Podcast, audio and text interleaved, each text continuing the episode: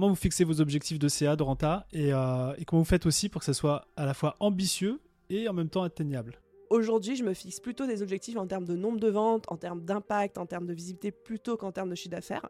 Et en fait, la seule manière dont j'utilise mon prévisionnel, c'est pour m'assurer qu'une décision va pas couler la boîte. Aujourd'hui, j'ai plus d'objectifs de chiffre d'affaires. J'ai juste pour objectif de faire ce que j'aime.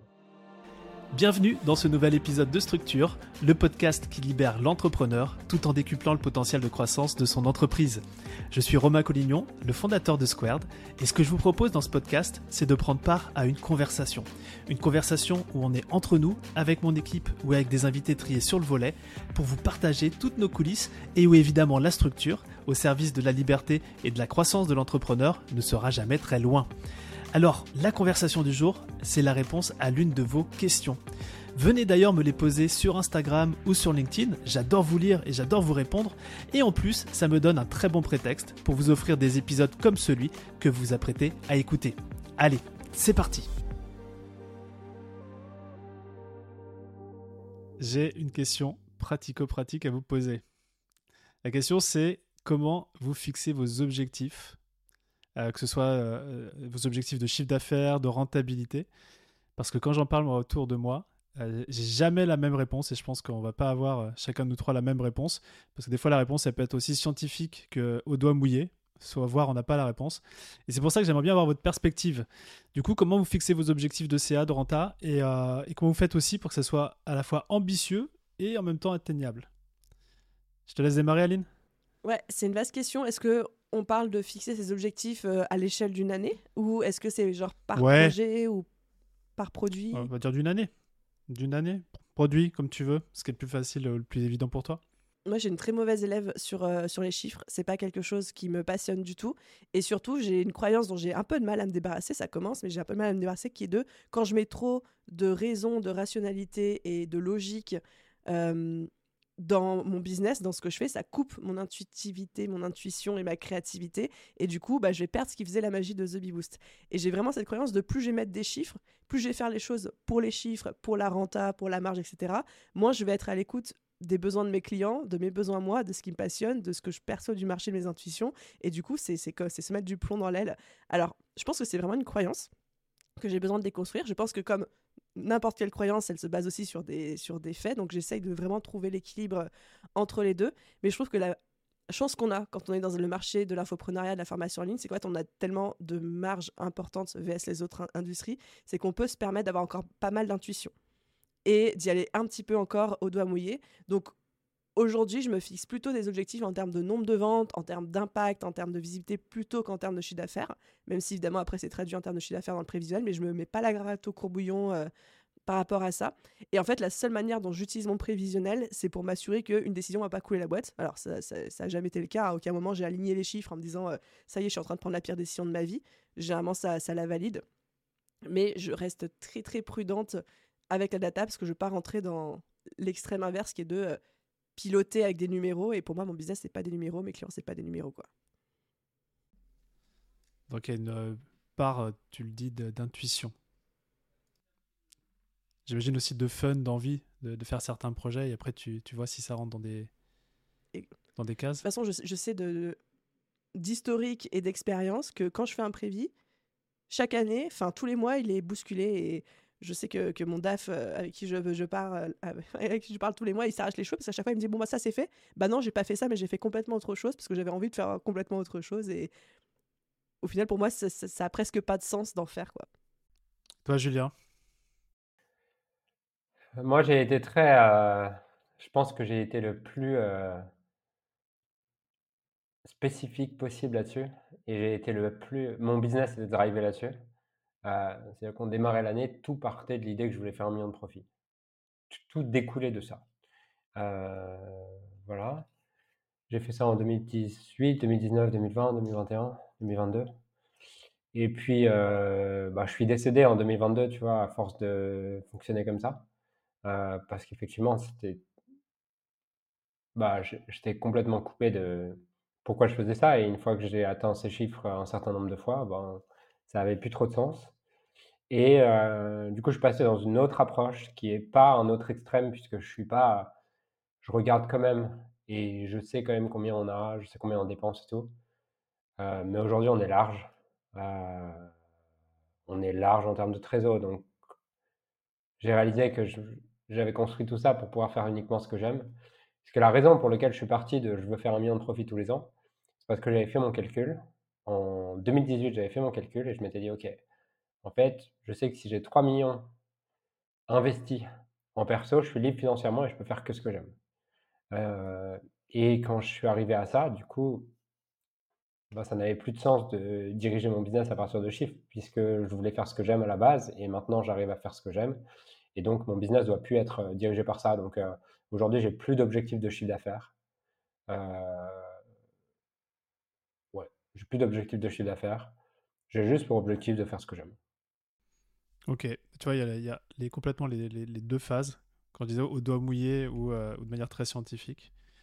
Euh, et, encore une fois, c'est hyper intéressant d'avoir vos deux approches parce que ça montre qu'il n'y a, pas une école euh, qu'il faut suivre en particulier.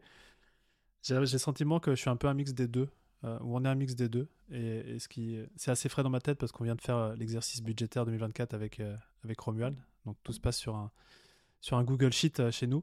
Et en fait, on part vraiment du principe à partir de, de notre retraite annuelle, de tous ces projets qu'on a envie d'accomplir pour l'année. Et souvent, c'est des projets euh, de cœur, c'est des projets de croissance pour la boîte, c'est vraiment ce qui, ce qui nous drive. Et à partir de là, on se demande juste, alors je dis on, je pose la question et, Romuald y répond à travers euh, sa magie d'Excel et Google Sheet.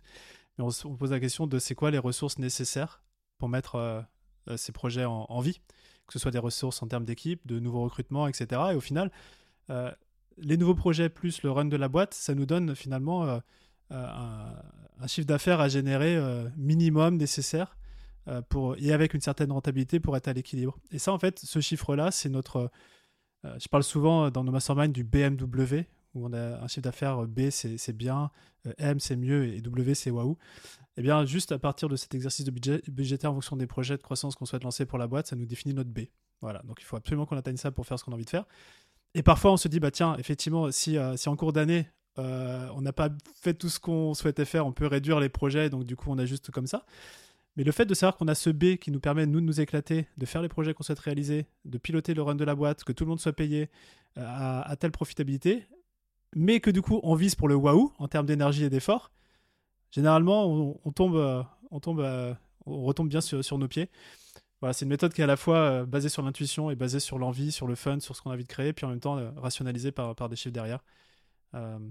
Voilà, je sais pas si ça, ça résonne chez vous cette méthode. J'ai une question. Euh, j'ai envie de rebondir sur ce que Julien disait, et puis même sur ce que toi tu viens de dire, euh, Romain, parce que je me dis, s'il y a des personnes qui nous écoutent, qui doivent se dire, bah, peut-être qu'au final, moi, j'ai pas besoin de fixer d'objectif de chiffre d'affaires non plus, ou, euh, ou être très peu. Et là, c'est plutôt une question pour toi, Julien, du coup.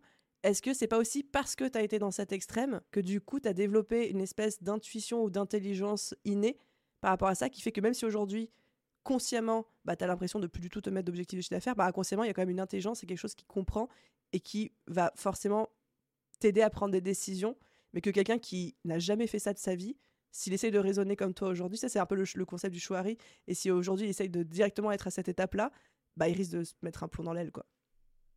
En fait, en le disant, tu vois, tu perçois toujours, on perçoit toujours les choses par contraste. Donc aujourd'hui, je te dis que je m'en fous et tout, mais la réalité, c'est que si vraiment je prends le temps de regarder ce que je fais, bah peut-être une fois tous les deux mois, je mets au clair le provisionnel des deux prochains mois. Et en fait, mon, mon, je je fais rien de ce côté-là. À mon avis, c'est un, c'est un, euh, je suis très structuré pour certains euh, dans leur vision, tu vois. Donc, euh, ouais, je pense que je me permets ça aujourd'hui parce que je pars d'un profil qui suis très insécure par rapport à l'argent, qui a besoin de beaucoup de profits, qui, s'il n'a pas euh, X centaines de milliers d'euros sur son compte, est en panique.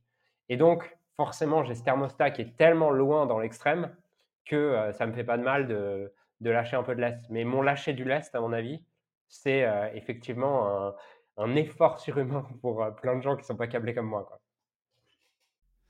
Eh ben moi, j'ai une question aussi pour toi, Aline. Tu as parlé de chouari.